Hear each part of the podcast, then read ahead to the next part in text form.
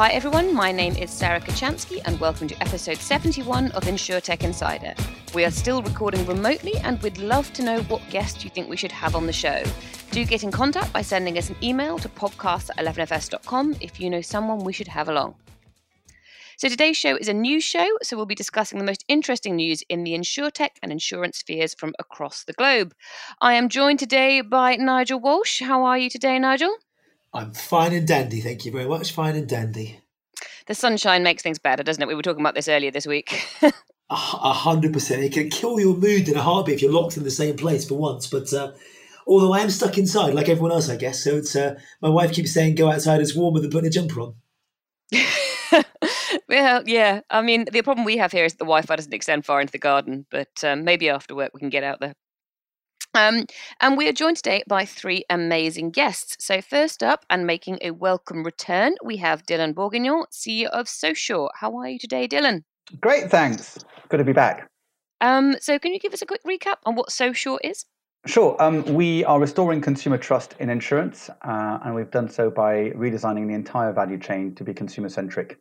Uh, we started in the UK with mobile phone insurance, um, but ambitions are global across consumer lines, and you will be seeing new product lines next year. How exciting.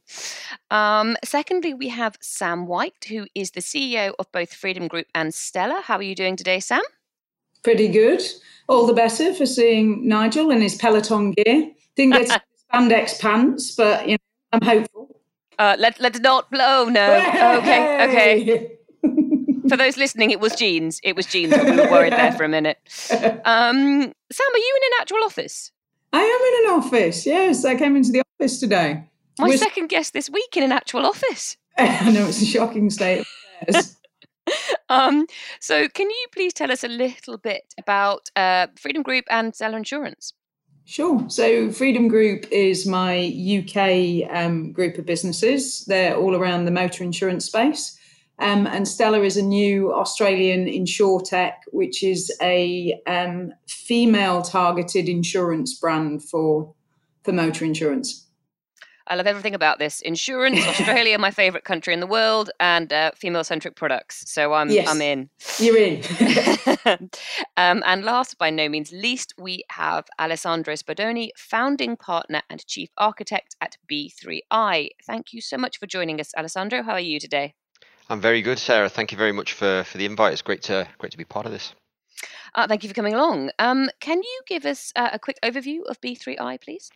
Yeah, B3I is the blockchain insurance industry initiative. Uh, we began life in 2016 as a roundtable, a bit of a slow start. Eventually, we became a consortium, and then we were incorporated as a, a se- separate legal entity founded by and uh, our shareholders, which include some big, big names like Zurich Insurance, Swiss Re, Allianz, SCOR, Munich Re, and a bunch of others. Um, we came together to figure out whether we could use distributed ledger technology for the common good of the industry.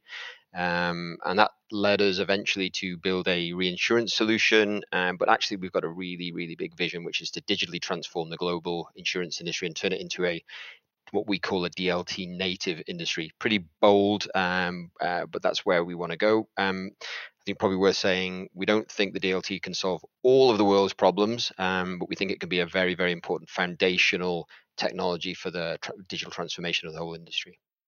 Brilliant. Well, thank you so much for coming along. Um, and now we're going to get on with the show. Uh, so, our first story today is that Brolly has been acquired by the Direct Line Group. Um, so, by the time of recording this show, the transaction is still conditional, um, and the terms of the acquisition have not been disclosed, but it is expected to close this year, probably next quarter.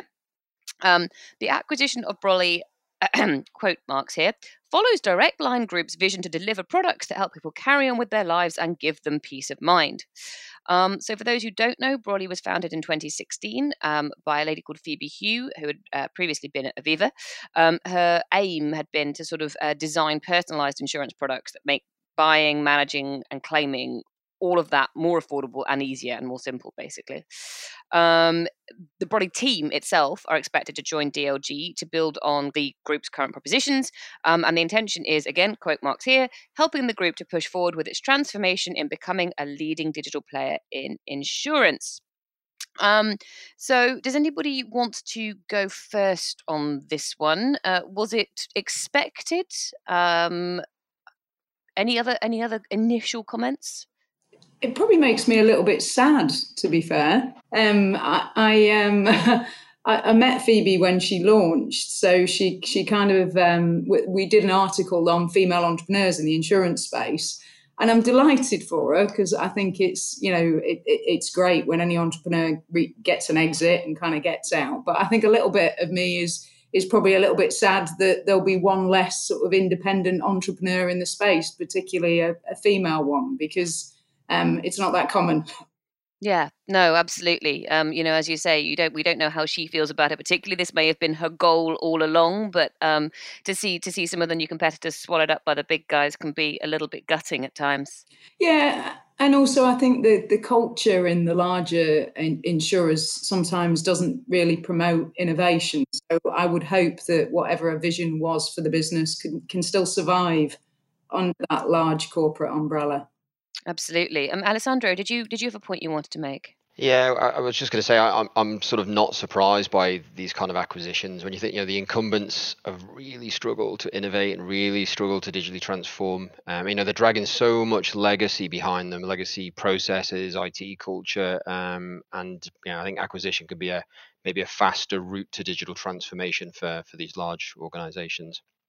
Yeah, I think that's true across the, the, the finance sphere. Actually, if you look at the wider sort of fintech um, environment, I think you know whatever industry you are in, there is a, a, decision and an option for a lot of the larger players to simply buy things in. I suppose there's a question about how effective that can be. To Sam's point, um, you know, maybe culturally, or, or, or even if you buy the technology, whether you can implement it properly and and you know tie it into what you've already got, um, which can be problematic. I know, I know, even in banks, and I assume it's the same for insurers. Yeah, I, mean, I, th- I, think quite a big proportion of the cost of these digital transformation projects is shoehorning into the legacy organization and legacy IT. So yeah, I mean, you know, acquisition is just the first part. But I, I was reflecting on on the whole thing. Though I, I remember in 2016, I, went to an InsurTech conference here in Zurich, and uh, there were a lot of really cool people talking about lots of interesting stuff and a lot of good uh, customer engagement. But there was one um, a gentleman from a, a, large incumbent that came and he, he demonstrated a POC on a, of a mobile app uh, for selling. I think it was like bike bicycle insurance or something. Um, you know, it was cool. It was a nice user experience, and but it was the thing that elicited the biggest reaction from the audience. People were clapping and and, and whooping, and I thought, my God, that you know, what, what a damning indictment of the state of the insurance industry that we can celebrate something you know like this. I mean, not discrediting what they've done, of course, it was it was great, but uh, it just demonstrates the fact there's so much opportunity for improvement in uh, in the insurance industry. Absolutely, Dylan. Did you want to to say something? Um, I think uh, I'd echo the, the sentiment of both Sam and Alessandro. Um, of course, uh, the what I do think is a great thing for insurtech as a whole. Um, you know, I think we do need, um, uh, from a kind of a uh, as a sector, we need to have uh, positive uh, outcomes for for startups, um, and so I think it's great that um, there is an exit there. Uh, I think in that bigger picture, um, I think it's a it's a phenomenally um, great great outcome, um, and uh, I think it's also very hard for the incumbents to to innovate. I think there's been a demonstration that uh, uh some have tried to do that in house and have spent a lot of money um, and quite a few years, and then end up closing it all off. Um, so it's so I think maybe that's kind of the uh, the, the, the acquire acquire the innovation might be the uh, an easier option for uh, for many of the incumbents. But um, of course, um, I also um, echo Sam's sentiment of uh, we'd like to uh, see more independence for, for very long, but ultimately there's also a, a, prerogative with regards to um, to the the investment capital that one takes on along the journey yeah, I mean, there's there's um, they definitely think it's the easy option. Whether it is or not is is another kettle of fish. Uh, Nigel, did you want to, to add something to that? Yeah, I think actually both you, um, Dylan and Alessandra, mentioned it's hard for incumbents to to innovate, which I don't disagree with. I think it's, it's challenging for anyone to, to, to innovate. It's much easier if you're a smaller, agile organization to get stuff done. Have, have you seen that change in the last three months? Has it got worse? Has it got better? They've all gone silent in the last three months. So because um, they've been trying to deal with COVID, and um, I think we'll come on to it a bit later. Uh, so I think uh, it's uh, maybe the the mindset, and you might actually, Nigel, you might actually be more the the coal uh, coal face of understanding what senior management are are thinking and how they are um, uh, kind of go- going to be acting as a result of latest developments. Um, but I think from a uh, from partnership perspective, um, things have actually seemed to have gone complete standstill, um, and everything's on pause until they start breathing again. I think what yeah we, we have seen something similar, especially in the in the early weeks of COVID when everybody's sort of running around trying to figure out what their what their exposure actually is. But uh, I, I'd say in the last month though we've heard a lot of a lot of noise from from our shareholders and customers um, that that digital transformation is um, yeah, as predicted is is, is going to be uh, let's say elevated in terms of priority. So hopefully that will that will start to um, bear some fruit for all of us. Sam, did you have anything you wanted to add on that point? Um, it's interesting because I launched Stella obviously during COVID, and I actually had quite an active debate with my um, VCs on this because they wanted us to park it till November and then go live because there's so much uncertainty. And I think, you know, a lot of the certainly the, the PE world, finance based, very risk adverse, when they see a level of uncertainty, the natural reaction is we need to slam the brakes on and see what's going to happen. My view is that the universe is chaos generally. I mean, larger level of chaos than we would normally see. But you, for me, you can't pause because whatever the set of circumstances, you'll only find out what it is by kind of getting involved in it and we launched two weeks ago. Um, I went back to so we've got Aventus is our our partner to build the tech platform over there, and they they were fantastic. So we, we were keen also for them from a partnership viewpoint to get the ship out of the harbour, and we just agreed to go on a, a slightly softer launch than we'd intended on in the first place but just get it out there and it's it's it's really been well received so I, I, think it was the right decision just to push on but i can see how the uncertainty has affected these sort of more risk adverse organisations. Yeah, and there are good news stories about COVID in there as well. Sorry, Dylan, did you have a quick point to make? Because I'd like to move us on. Very quick point. you know, you move on. Um, I, Sam, 100% agree with you. And actually, I think um, many of us in InsurTech have actually found that COVID is a phenomenal opportunity to gain further market share um, because we can be reacting much faster than any of the incumbents with regards to the market dynamics. I know we've been um, we've been growing um, double digits whilst the rest of the market's been going down 25%. Uh, I think that's kind of the the beauty of being in the organisations that we are. Well, talking about COVID, um, I'm going to move us on to the next story. Um, Nigel, would you like to take us through this one? I would love to. Thank you very much. Um, so, so one we've talked about quite a bit, actually. Um, no, no surprise. Uh, this is from the BBC. COVID 19 claims are still not being paid out. So, uh, this is about uh, the headline was actually we've spent £10,000 on invalid insurance. And I think I read it the same way that you read it the first time around, Sarah. Uh, but it's actually in. Invalid insurance, not invalid insurance. It's Grammar, people. Them, right? Grammar's a thing. um, and this is basically some summarizes the many challenges that have now reached mainstream media. So no longer is it on uh, Insurance Times or the FT or elsewhere. This is mainstream media picking up on uh, the lockdown, the large number of businesses that have had to close their doors, and uh, how how insurers have or haven't covered their interruption policies. Um, this is about a gentleman called Nigel Manton, the owner of a beauty clinic in Cheshire. He's one of hundreds of firms that were wrongly denied cover for the virus, um, and, and as a result, could go bust.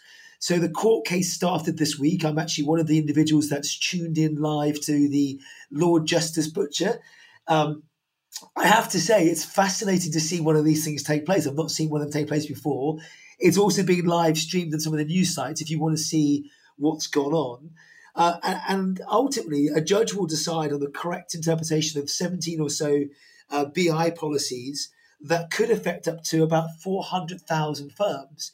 Now, interestingly, interestingly, the other thing that I read was uh, if they do decide in favour of the businesses and they do pay out, it may not even be till September, and which by which time it may even be too late for many of those organisations. So I, I, guess one one to the floor. I mean, we've covered this a few times previously. Um, is this expected? Is this good? Is this bad? How's it going to affect our reputation?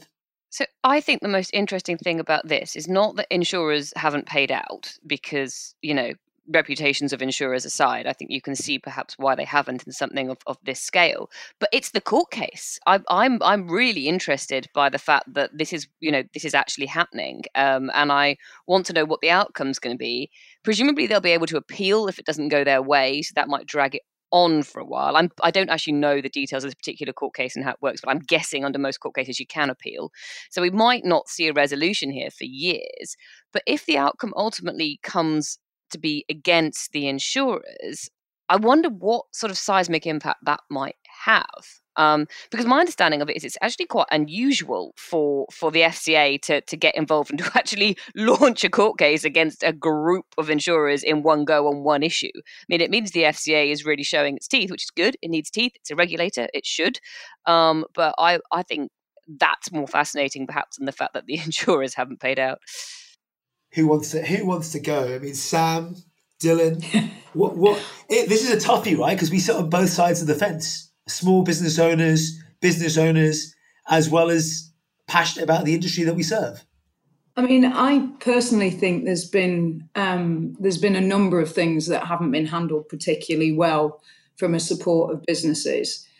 Um, I've got I'm a part of a sort of female entrepreneur network in the north, and it's it's clear to me that the CBILS loans haven't been delivered in the way that businesses need either. So I think we, have got a bit of a perfect storm at the moment. That there's a number of small to medium sized independent businesses that don't have funding from anywhere else that are really struggling. They're not getting the support in things uh, with all of the funding potentially that they require. And then your next place of, of kind of comfort would be have we got insurance in place and will that help cover us? So so for me I, I, I, totally understand why the industry has looked at this and said it's unprecedented. You know we can't possibly um, stomach this. I think that the communication has been god awful I, I, I think that any reasonable person could accept if you look at the total size of the claim and say that would actually bankrupt a number of insurers and, and the insurers can't be expected to take the full weight of this. The, you know the, there are multiple strands to supporting businesses. But i think the the sort of immediate shut the door say no and not enter into conversations to try and find an amicable solution that maybe isn't 100% of the cover but provides some support is really where we failed as, as an industry. The, yeah, the insurance industry has just showed itself to be entirely inflexible, um, which you know is is a a very a very standard procedure for a very large organization, but also a very old fashioned approach to it. Going, no, arms crossed, we're not talking about this. Uh, sorry, yeah. I cut you off, Dylan. not at all. Um, I found what quite interesting what's happened in Switzerland. The the insurers there, um, I think it was Helvetia in particular, um, who did deny the claims, but recognized that a lot of SMEs were dependent on uh, uh, on a claim being able to be or support to be able to um, keep them alive. And so, what they've created as a result is a fund which just provides loans to SMEs. And so um, I think to your point, Sam, it, uh, it, it is about, you know, yes, your wording might not be allowing you to pay out contractually the, uh, the, the, the policy, and the expectation on the other side might not have been understood. Um, but ultimately, we are here when people are up the creek without a paddle. And so that is the purpose of insurance. So it's about figuring out what is the right thing to do for the consumer or customer as a whole. So it's just so much of a, a mantra for us that um, it, it's about finding alternative solutions that might be supportive of that.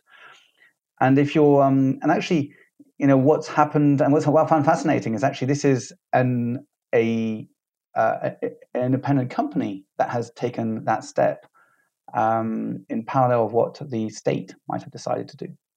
I, think I think it's a really interesting point, uh, and I suspect that because we started, the industry had to finish. It had to see its way through this thing and work out what the because you had many people talking about the letter or the spirit, and you know if we if we did everything on the spirits, we, would be in a very different position from a business perspective. We all have good intentions, and I think many of the insure all the insurers I know certainly always have great intentions, great people, great things they do for charity. But actually, ultimately, we sign up to a contract, and that contract is there to do something. I always go back to because I get a lot of stick for, oh, you're in insurance, you're denying claims. We have paid out over 1.3 billion in claims so far already. Number one, and number two, the ABI have already come out and said for most people you won't be covered for it, and for many they're okay with that because they didn't expect that in the first place. But uh, to Sam's point, the communications, the engagement, what you could do, what you couldn't do, I think are really interesting. Um, some really interesting points for what we do going forward. And no doubt at all, like SARS, language will be updated for any future pandemics and denial of access and all, all the other things that go with it. Uh, so it'll be interesting to see. I mean, uh, uh, Alessandro, I don't know if you've got a perspective from from Switzerland per per Dylan's point too.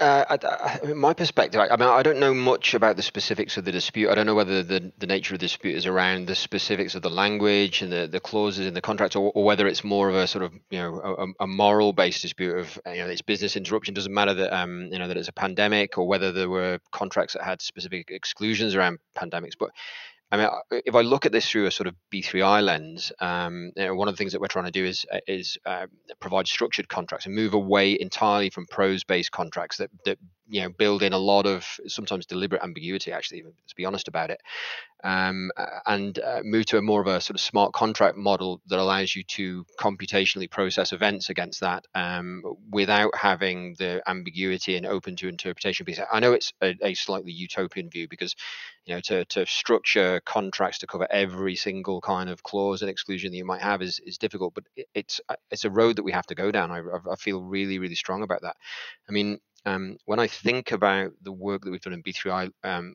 we, we we took a lot of um, example prose-based reinsurance contracts, and they are absolutely mind-boggling. I mean, you know, I'm so impressed by the, the the, the minds of the underwriters that they can navigate these contracts and understand actually what risk is being is being covered by them. So um, for me, structure it and and uh, and move away from from legalese.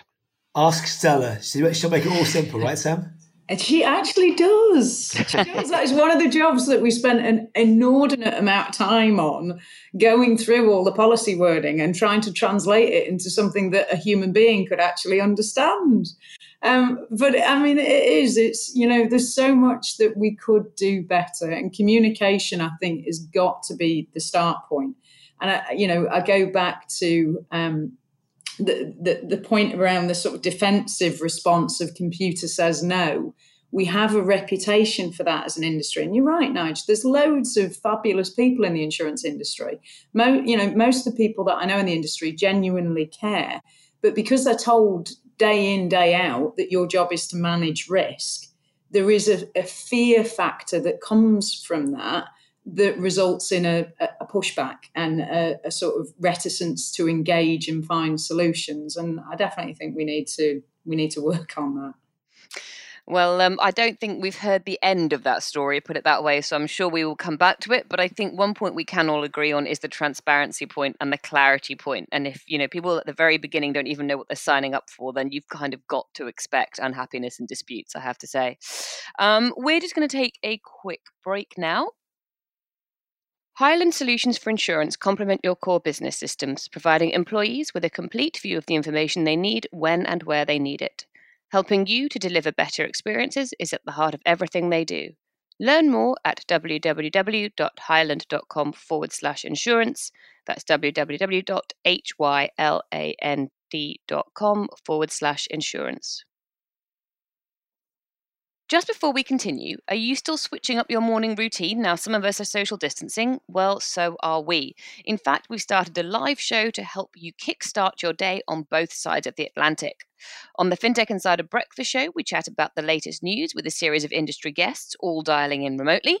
Uh, it goes live on LinkedIn Monday, Tuesday, Thursday, and Friday at 8:30 a.m. BST. But if you're US based and 8:30 BST is just a little bit too early, do not worry, we haven't forgotten you. We also have an option for US listeners. FinTech Insider Breakfast Show US is hosted by Sam Maule and goes live at 10:30 ET every Wednesday, so grab a coffee and tune in. To watch the shows, just follow 11FS on LinkedIn to get a daily notification. And for both shows, don't forget to add your comments in the thread and please do reach out if you have any suggestions of people who should come along on the show you can email breakfastshow at 11fs.com. Right, now back to the news. Um, so we have a UK insurance casualty story here, another sort of uh, perhaps sadder piece of news for the for those um, you know supportive of, of keeping the number of startups in the industry. Um, and this is that Coverly has closed for business. Um, so Coverly uh, offered pay-as-you-go insurance to um, SMEs. Um, it's confirmed it's closing down and is no longer offering uh, insurance. Um, existing policyholders are still covered. It's interesting because it's not necessarily an entirely independent insurtech, this one. So um, it has a parent company, which is Bibby Financial Services, or BFS. Um, and back in March, uh, that company announced a restructure, which included closing a Liverpool office, making a number of redundancies. Now, at the time, the managing director said that that wouldn't affect Coverly, but actually, uh, what's happened since is that um, Coverly needed further cash in order to grow. Um, and apparently, in early this year, they started to look to the external market for that investment. Um, but because of COVID, or maybe just since COVID, uh, the the company itself doesn't ascribe the inability to attract capital to COVID, um, but it is very coincidental timing. Um, they haven't been able to get the investment basically. Um, and so BFS has taken the decision to close the insurance startup. Um, and instead, it's going to focus investment on core invoice finance and foreign exchange businesses, both of which also serve small businesses. So um, BFS's reasoning is that there are better ways that they, as a business, can serve their small business customers um, by focusing and targeting their resources on, on other products as opposed to insurance. Um, a quick note it only launched last year, um, but it managed to acquire 3,000 customers in that span, which is pretty good customer acquisition for, for a new brand. Um, and even I'd say the parent company is not that widely known. So it had pretty good going, but it looks like in this case they just they just couldn't get the capital they needed to, to, to expand. Um, other than being sad, maybe maybe people are happy. I don't know actually. What are your thoughts on this one? Maybe you're jumping for joy. So can I just say, well, actually, Bibby Financial is actually quite well known. Um, is it okay? Uh, oh, I yeah, apologise. In, uh, in, voice discounting, it's pretty. It's one of the uh, the bigger players in that space, um, and have got a uh, been a traditional and experienced player in in the space for a long time. So they've actually got a decent distribution channel that already exists, um, which is very helpful when you're uh, launching uh, an insurance product. It's um, I find it disappointing that you know one year. Well, you know, one year is nothing, um, and uh, you, you, barely just um, started uh, and shutting it down at that point. I think maybe there've been there've been expectations that um, insurance is easy. I think uh, anyone who uh, understands the space realizes and knows that it's not, um, and it takes more than a year to uh, uh, to, to, to deliver uh, significant results, which allows a company like a, a traditional company to feel comfortable uh, about the kind of the financial standing of that uh, of that entity. Uh, and so I think it's a bit uh, a bit of a pity that the the group didn't think about it as a kind of a longer term investment because I think it it makes a lot of sense and they've got actually cross selling opportunities which are pretty strong with their existing customer base. Clearly, I don't know enough about invoice financing, so I shall attempt to rectify that for future for future episodes. Um, does anybody want to build on Dylan's point? I think um, I'm actually upset for the regions, and actually, one of the things that I've noticed about COVID is actually a push out of the big cities, or at least out of the capital of London, into more regional centres. And given um, you know, Bibby up in Liverpool and the changing of offices, I thought we were going to see more and more regional locations do better and better. So, you know, back to Sam's point earlier, female entrepreneur, you're going to exit one of three ways. You're either going to exit and stop, exit and acquire, or an exit and go public. Uh, we had one. Now this is the second one. I think we did Lemonade on the last show. That's the full house of, of, of all three. Um, I, I, I said that the, the, the most frustrating thing for me is actually I thought regions was important and I thought SME was hugely important. In fact, most of my conversations with clients these days are only about the SME sector. So I was surprised by this.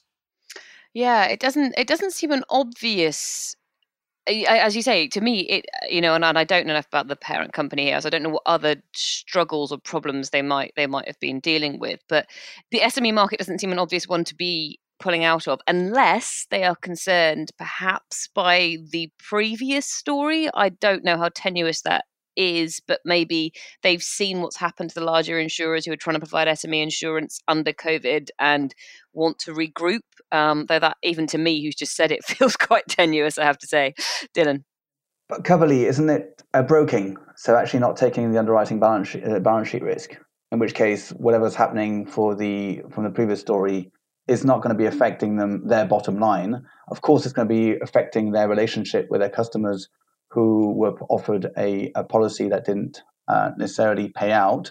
Um, but I, am pretty certain the customers will understand that the is the issuing paper that is uh, more at fault, possibly. But I was just going to say, um, I've read quite a lot about a lot of small businesses just not bothering with insurance anymore, unless they actually have to, because um, you know, like as a motorist, I have to have motor insurance to drive a car. Unless it's a particular sort of small business that has to have insurance to operate. I have seen quite a lot of figures that say a lot of small businesses are just going, well, it's not going to cover me, so what's the point? I'll keep the money in an account, you know, a, a savings account, and if something goes wrong, I'll just use that instead because clearly these insurance won't serve me. Um, sorry, Nigel, please. No, no, you, you're, you, you and I are about to say exactly the same point. I think there's a we're just about to release a study that talks about the number of people buying insurance, what they're buying in the SME space, and I do worry about exactly the same point. Given all the noise that's now reached mainstream media about uh, business interruption and cover and all those sorts of good things, uh, are we just going to stop buying it? Period. Period. Number one, and uh, number two, does that make it worse going forward for an insurance protection gap uh, for for small businesses that want to get going? It must depend on which area of insurance you're in as well, right? Because presumably, Sam, I don't know if Australia is the same, but here in the UK, we've seen a huge increase in people who have acquired cars under COVID because they do not want to use public transport. Also, people have switched from doing, you know, an annual insurance to doing pay-as-you-go insurance because they're driving a bit less, but they still need the car. I mean, I am, you know, you know, sample of three, but I am one of three people who has got a car in the last month to get around because we didn't need one previously and now we have one but we're on short-term leases or they're short-term hires so we only need pay-as-you-go insurance so the demand for car insurance is still there but it's changed um, you know is, is that the same in australia actually um, yeah so uh, motor insurance isn't compulsory in australia um, sorry so- what okay, fine. But I mean, people do generally buy it. Um, I'm not sure if the CTP is compulsory, but the the vehicle insurance isn't. Um, but there has been a massive uptake in secondhand car sales. Um, new cars, not so much, but people, the secondhand car market is is improving massively. And certainly from my group of companies, Freedom Brokers, which is the B2C arm in the UK, has had record months over the last few months. So um, that that's that's willing out. But but we've just started selling public liability insurance as as part of an add-on because we have a lot of commercial vehicle um, users, and, and and that's something that businesses do need in certain. You know that is a, a sort of compulsory thing for certain types of businesses. Um, and I do think with the gig economy, the idea of temporary insurance in business insurance is is is is really cool. I think that the products that Coverley had were were exactly what we need and, and where we should be heading. I suspect this is a knee jerk reaction, if I'm honest. My, my, my gut feeling is um, I actually know Jeffrey Bibby and I will message him at the back end of this and see if anyone's taken it over because my gut feeling is that somebody should do something with with this. It's it's the right kind of product. I don't know if they had any challenges with the paper because you would need a pretty brave underwriter to support you with that kind of new type of insurance product. and whether that ultimately is the challenge. And to, to um, I think it was Dylan's point with regards to it being um, a, a, broking business. They still need the products to be able to broke. So I don't know if there was any challenges um, around that that could have caused the issue because it, it, it, doesn't make logical sense to me. Mm, interesting one. All right, um, I'm going to move on to our next story, and I'm going to let Nigel take it. Now, Nigel, I know this is your favourite subject, but please do let our guests get a word in edgeways on this one, okay? Uh, I think you've done this on purpose, so I can't speak about it. And this should come with a government or a Walsh health warning. Um, it's not a wind up, folks. This is true. Uh, lockdown increased electric scooter sales, but it comes with its risks. So, this is a story in your money. Uh, and if you haven't been hiding under a rock, it's in every single news outlet or newspaper or online. Uh, drivers, this is a warning about electric scooter fines specifically. Drivers who ride privately owned e scooters on public roads could risk losing their driving license. And actually, the rules around these are really, really complicated. Uh, e scooters are freely available to buy in the UK, but they can only be ridden on private land with the permission of the landowner. I don't know about anyone on uh, on on the podcast, but I'm certainly not going around the house on a um, on a small e-scooter for sure. And actually, having jumped onto some of these websites, they're not being very clear about some of these messages. Uh, during the year-long, tr- so they're just about to announce, uh, announce a trial. I think it's in um, Middlesbrough. It began on the 4th of July. Uh, it's a year-long trial for e-scooters that will be classified as motor vehicles. And as people will therefore realise, a driving license and insurance will be required to use one of these. Insurance in this instance will be provided by the rental provider. And as Sarah kindly pointed out in very bold, big capitals this morning on Twitter, you need a driving license. It might be provisional, but our friend Sharon then piped up and went, I've got a provisional license and I'm half blind. So I, I think that says I, more about the DVLA than it does about this particular story. yeah. But oh man, I, will finish on one point. It says unlike electric bikes, e-scooters are classified as personal light electric vehicles, and therefore are subject to the same legal requirements as cars, including technical safety standards, road tax, and insurance. I, I could talk about this for hours. I won't. I'm going to throw it to the floor and go. what do we think, folks? Um, what's it like in Zurich? What's it like, um, Sam, Dylan, Sarah? Good, bad, indifferent? Are we going to use these things? So I'll go first and be quick because um, uh, my opinion's quite widely out there. But I will just say, for the record, I think electric scooters are fine so long as there are rules. What was frustrating me was there were no rules because I also get very frustrated about the fact that there is no recourse for accountability for cyclists who kill people by going too fast. Like, there's no why don't we have to license cyclists when they go 40 miles an hour through cities and kill people? So if you're driving something or riding something that goes at 40 miles an hour and can kill either you or somebody else, then there should be accountability. So if that's happening with e-scooters, and that means either you have a special e-scooter license, maybe I don't know yet, we haven't got there yet. But if you know who you, who is riding it, they are insured, and you can track them down if something goes wrong. And there are rules around it. I don't ride them on the blinking pavements, which I would have thought would have been obvious. Then I'm okay with it. But this is what I wanted. I wanted the rules. And now we have rules, we have accountability. Whether the British police force will be able to enforce them, given everything else they're doing, I have no idea. Um, but once we have rules, I, maybe it's just my, my, my Britishness. I feel slightly safer. I feel better about the situation. Uh, we've had scooters here in, in Zurich for some time now, and I have to say it seems to work. I think Lime were the first the first company to start doing them, and they uh, they were pretty widespread. Then they disappeared for a while. I'm not sure what happened. There might have been some, maybe there was an incident, and, uh, that's a, um, maybe regulated or something. But now there's a there's a rash of scooters, and people do use them on the on the on the pavements, but generally, you know, they're pretty responsible, and I've not seen or heard of anybody getting seriously hurt. So I, I know, it just sounds a bit ridiculous this to me, to be perfectly honest. I mean, you know, if, if, if you're gonna if you're gonna demand driving licenses for electric scooters, uh, what would be next then? You know. Well, there have been a number of deaths in the UK already reported, and they're not even common or, or legal here. So um, I I I think the, the point about them being motorized and their speed is a thing as well, because in some places in the US, the speed is actually restricted.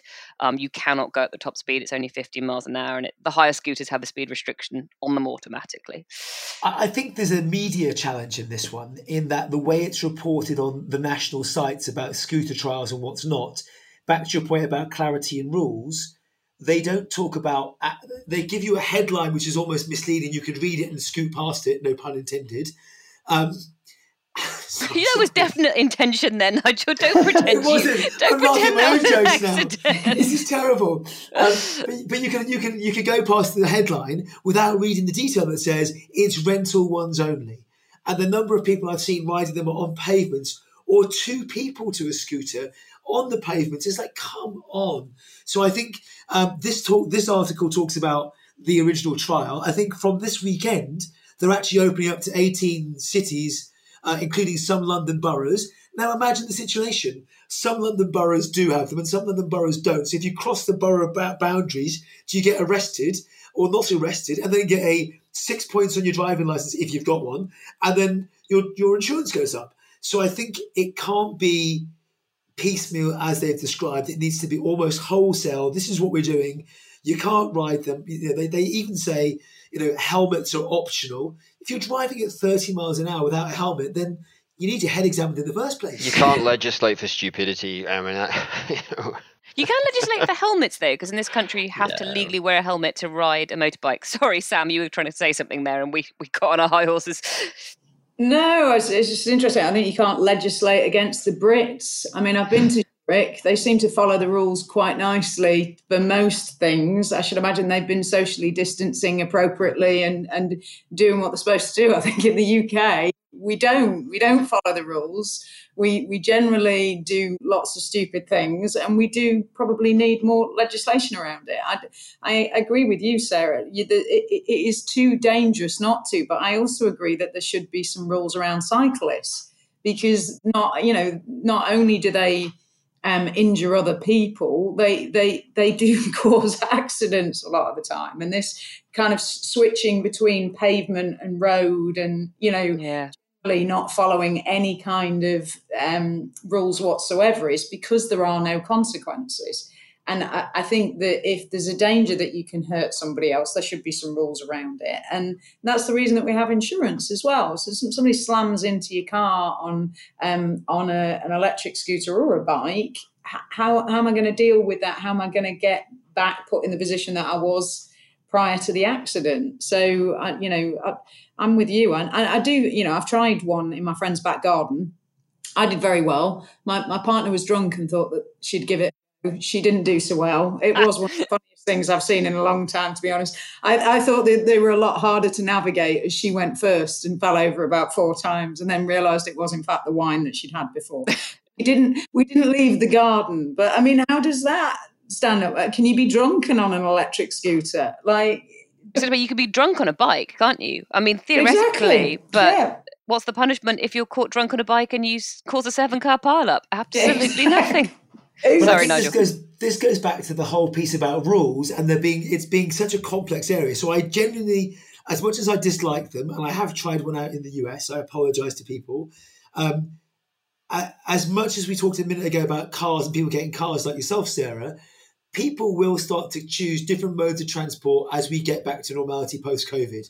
I can't imagine us think of the, the the deepest darks of winter with pouring down rain and snow and stuff all over the roads, they're going to be back on these on these scooters. But the fact that they're different to e-bikes or bikes themselves creates too much confusion. So I, can have a motorized bike that doesn't need insurance or a license, but I have a scooter that does, and it can only be a rental one, not a private one.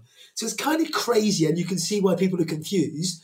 And if you go back to your previous point about um, there was a TV presenter that was tragically killed on an e-scooter. I think two weeks later, the police in London then stopped 100 people and dished out 100 pound fines to everyone. So it's just a very, a very confusing time for people to understand what the rules are and are not. And I don't know, maybe COVID, um, maybe COVID will give people a new level of responsibility as they start to think about how they're going to get into the city or into their chosen place to work in a, in a, in a smarter way. Should we, should we let Dylan have a say before we before we close this out? Because I do, I do feel I'm sorry, Dylan. We've been we've been quite vocal, so please do do express your opinion if you have one. No, I think um, uh, I think it's it's not it's not just about protecting uh, the others, but also I, I, I, agree with. Most of the comments have been put out here. I think um, it is a it is quite confusing uh, the kind of the delimitations between bikes and scooters, and the especially when they're powered. They, I mean, I, I was uh, you'd be surprised to know actually that it's still illegal because living in London, you see them all over the place, um, literally on the pavement and on the the road and I'm pretty certain they're not hired because if they were, you'd expect them to have all sorts of signs on them to say that they're being uh, hired by a certain company. So I think that probably kind of adds further to the confusion. Uh, the uh, and I suspect most people have no idea uh, what the status of those scooters are, and I think they probably also think, "Hey, that sounds like a pretty good and safe way of going into work or traveling around London without having to take public transport." Why I, I do think they that there needs to be uh, some kind of rules around them, and actually also to protect the scooter user, because if you think about the speeds at which you're going at, and the the fact that actually you're not very visible, because the the, the vehicle on which you're on is is just the um, a, is just a bar in front of you. If you're looking about cars, uh, you're just as visible as a pedestrian, but suddenly you're going fast and if you think about all the, you know, we've got loads of accidents already with cars, um, with with cyclists. But cyclists have actually got a pretty kind of big frame that can be seen, um, and they are higher and kind of. So I'm just concerned about the safety of the scooter users if there weren't any rules, because if they are to be using the road, they also need to be. Um, uh, I think it's really important that they are visible and be able to be protected um, from the other vehicles that are on the road and making sure that everyone can be um, uh, harmoniously um, going wherever they need to go uh, without having any accidents on the way. But uh, it's, uh, I mean, it's, I think it is a minefield, and the fact that actually, because of, I think there is a sentiment, especially in London, that that uh, cyclists should have some um, level of uh, being being made responsible for their actions uh, which is not the case at present. And I think that's, uh, and I think the, the scooter is is probably catalyzing that, and it's why probably it's um, creating such a vivid reaction amongst many, including Nigel. But I mean, to, just before we, yeah, I mean, to, to the, your point there about safety, you know, there are no rules about cyclists having lights either, which is dangerous for just about everybody involved. So I think perhaps we come to the conclusion that we need clarity. Well, rules are good, but we need clarity and perhaps one set that you know applies to anything on two wheels that's going to use a road. um, all right, we will have to leave it there, but I am I'm sure this debate will will continue, um, and we'll be bringing you further updates on various stories uh, as they come out. Um, but just before we leave you, I caught up with Mark Budd, who is the UK head of innovation at Zurich Insurance. Um, we talked a few days ago to talk about this year's Zurich Insurance Championship. Um, this year it was entirely remote. Um, in fact, it's not finished yet, so it's, it's still running entirely remote remotely. Uh, so let's hear from him now. Welcome to InsurTech Insider Interviews. I'm Sarah Kocianski, and it is my pleasure to be joined once again by Mark Budd, UK Head of Innovation at Zurich Insurance. Today, Mark is going to tell us about this year's Zurich Insurance Championship. We're going to talk about the process running this competition whilst fully remote and the importance of adapting digital processes to support startup founders during trialing times. Um, Mark, thanks for coming back. How are you today? I'm good, thank you. Enjoying uh, working at home for my 120th day or whatever it is. you get to the point where you think actually I would like a change of scenery, don't you? You think I, I like the home thing, but maybe just a slight change. I could just do it without the kids; it'd be a lot easier. Ah, uh, right. Yes, I'm, I'm lucky. I don't I don't have that problem. Um, so, can you start us off by giving us a quick reminder about uh, what you do at Zurich? I'm not sure Zurich itself needs any introduction, but uh... yeah. So, so my role as head of innovation is to uh, facilitate the evolution of new ideas in our organization. Uh, some organizations have labs where they'll, they'll go off in, into different parts of the organization and build stuff. Our role in Zurich is to facilitate that process. So we'll take an idea from anywhere in our business and we walk it through our process where we really test it for desirability, feasibility, and viability through that process. If, if it stands up to those things through the process, we end up in a market pilot where we set our KPIs, take a pause, and then we start thinking about whether it's something we want to scale or not. Brilliant. So, um, with that in mind, can you give us a refresher of what the Zurich Insur- Insurance Championship is? Yeah, so we, the, this is our second year. Uh, the, the, the, whole principle about it really is in is in recognition of startups that probably have capabilities that we don't have. Uh, and we open our doors and we say we open up to startups around a theme and say who would like to come and work with this. Uh, this year's theme was around uh, how we can have uh, technologies or propositions or services to help protect next generation for more sustainable tomorrow. Um, so this example, uh, the competition was launched on 24th of September last year, uh, where we opened our gates for submissions. Though that gate closed on December the 17th, uh, and globally, we had 1,400 startups that chose to work, would like to work with Zurich. Uh, and in the UK specifically, we had 170. Um, so at the point of the middle of December, we had to get 170 down to six, which was a pretty big ask. Um, but we managed to do that. And at the end of January, we had our UK final where six of the six top startups, as we saw them, came and presented to our UK exec. Uh, we had a, long day. They had a chance to present, and we had a series of questions. And from that, we chose our winner. Um, we had a really broad range of startups. We had people talking about life products and wearables. We talked about uh, there was a startup that could, could determine building construction from satellite imagery and street view. We had some guardian angel type solutions for the lonely people who, who, who isolated, which is a really interesting. We didn't know COVID was going to happen then, but a really, really interesting proposition. Uh, and, and and our winners were Parametrix, uh, and Parametrix provide a parametric uh, solution to for third party downtime. So, can could anybody participate? Was what were, what were the kind of I don't know what, what were the criteria for being able to to um, apply in the first place?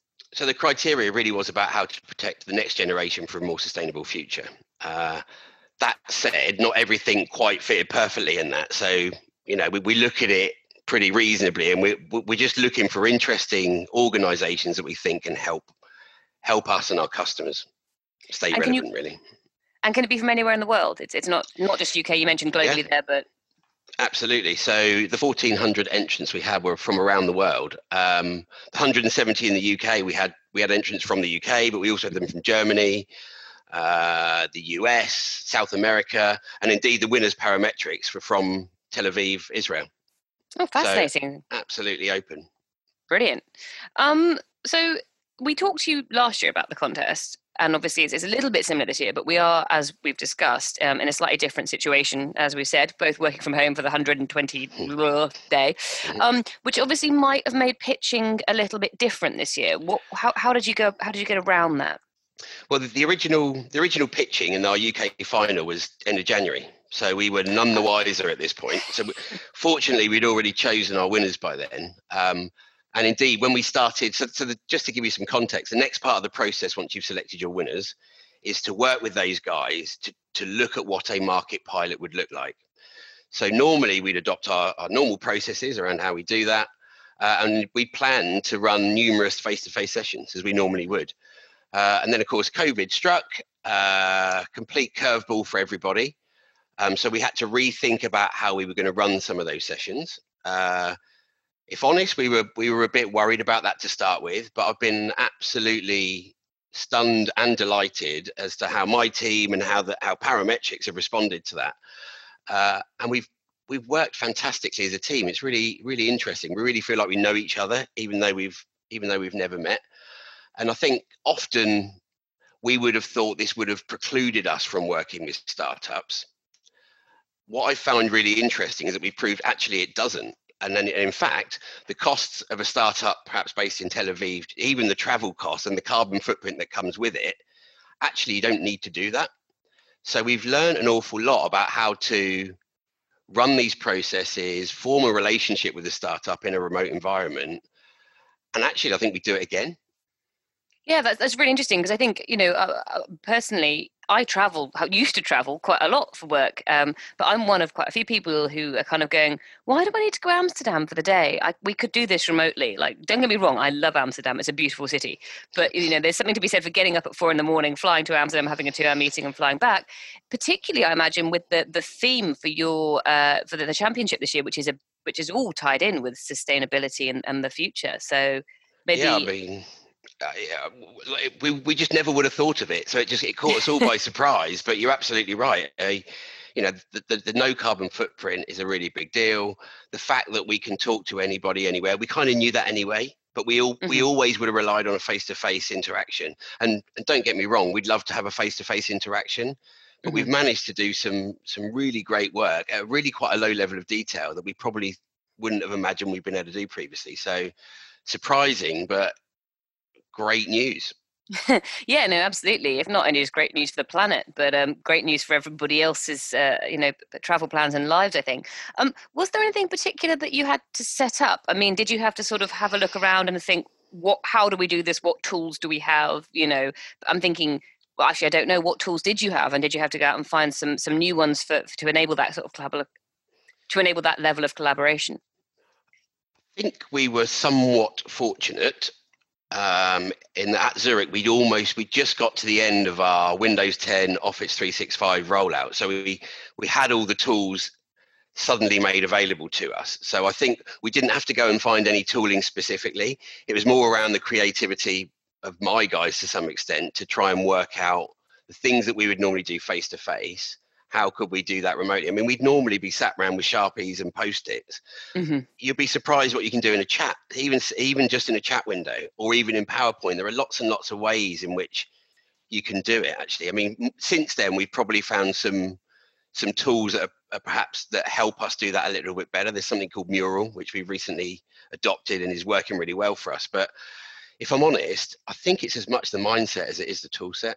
If you get mm. the right people with the right mindset, you can probably make it work with a whole range of tools. Uh, some might make it slightly easier than others, but I think it's being prepared to have a go at something, continually learning when you're doing it. Make sure you take the learnings from the previous session, and we're just getting better and better and better at it. I, I, totally agree. I think it's um, I mean that's something that can be can be sort of shared across any kind of innovation or the whole the whole innovation I suppose sphere is process is as important as technology. So you can have all the best technology in the world, but if you're welded to those ways of doing things that you've been welded to for 50, 60, in insurance maybe 100 years um, the, all, the, all the technology in the world isn't going to help you no and, and the process is it because it's, it's actually lack of process and being comfortable with ambiguity in the first instance, which which my guys kind of do. It's just kind of in their DNA, but we just didn't have a process. We never thought we'd have to do it. So I think I think it just for those with innovative mindset and those with the, that can deal with ambiguity, actually it's just another challenge with different sets with a different set of conditions. Brilliant. Well, it sounds like it all went well. Am I to assume that you're going to be running it again next year? Well, yeah, I mean, we'll, we'll, definitely be running it again next year. This, the, the, the competition hasn't come to a conclusion yet. So just to round off the com- the, the, conversation mm-hmm. in terms of the competition, uh, we had the EMEA round, which is all the European countries. We had that round on the 29th and 30th of June. Okay. And the, the winners from the European round then go into a global final from from LATAM, North America, APAC, mm-hmm. uh, and great from the UK's perspective. The UK and the Spanish BUs won the European rounds. There's two two entrants from from Europe to join the others. Um, the final is in beginning of October, where all the various startups from the various regions will present to the global exec. Uh, normally we do that face to face. I'm fairly sure we won't be doing that this time round. So I think that that presentation will come with a different set of challenges again. Um, but yeah, we, we're not quite done yet. We're still in the running, and we're excited about about the final round. Sorry, I jumped ahead. So when to remind me, when will the final, when will the the absolute winner or the global winner be announced? There are going to be three. There are eight finalists left from the 1400. So we've got 1400 down to eight. uh, there are going to be three winners, uh, and that and that round is a is the. I'm not quite sure what the exact date is. It's it's the beginning of October, where each country will go and present their in conjunction with their mm-hmm. startup around what the solution is to the global exec where where three winners will be announced. Brilliant. And what do what do those winners get if you like? What's the prize yeah so uh, the, the prize is the resources that that startup need to get a real market pilot going. Um, the backing of zurich the access to our customer base uh, and probably to some extent the benefit of the brand so often in these relationships, we've got customers and brand, and the startup has techni- technical expertise and agility. And it's the meeting of those two things that we think is a Mm-hmm. really interesting combination and, and something we just we, we want to get better at driving value from. Absolutely, leveraging each other's strengths. Absolutely. Well, thank you so much for joining me, Mark. Um, if people want to find out more about the competition um, and perhaps what you're up to at Zurich, where, where can they do that? Uh, Zurich.com forward slash ZIC. Uh, I'm on LinkedIn. There are various people posting uh, posting on LinkedIn about the competition. But yeah, if anyone wants to get hold of me and ask me any questions direct, feel free to do so via LinkedIn. Brilliant. Well, thank you so much. Thank you so much, Mark. Okay, well, that wraps up the news for today. Um, where can our listeners find out more about you and your companies? Do you have websites, Twitter, LinkedIn? Um, so, any form of communication you'd like people to reach out to you on. Uh, Sam, shall we start with you?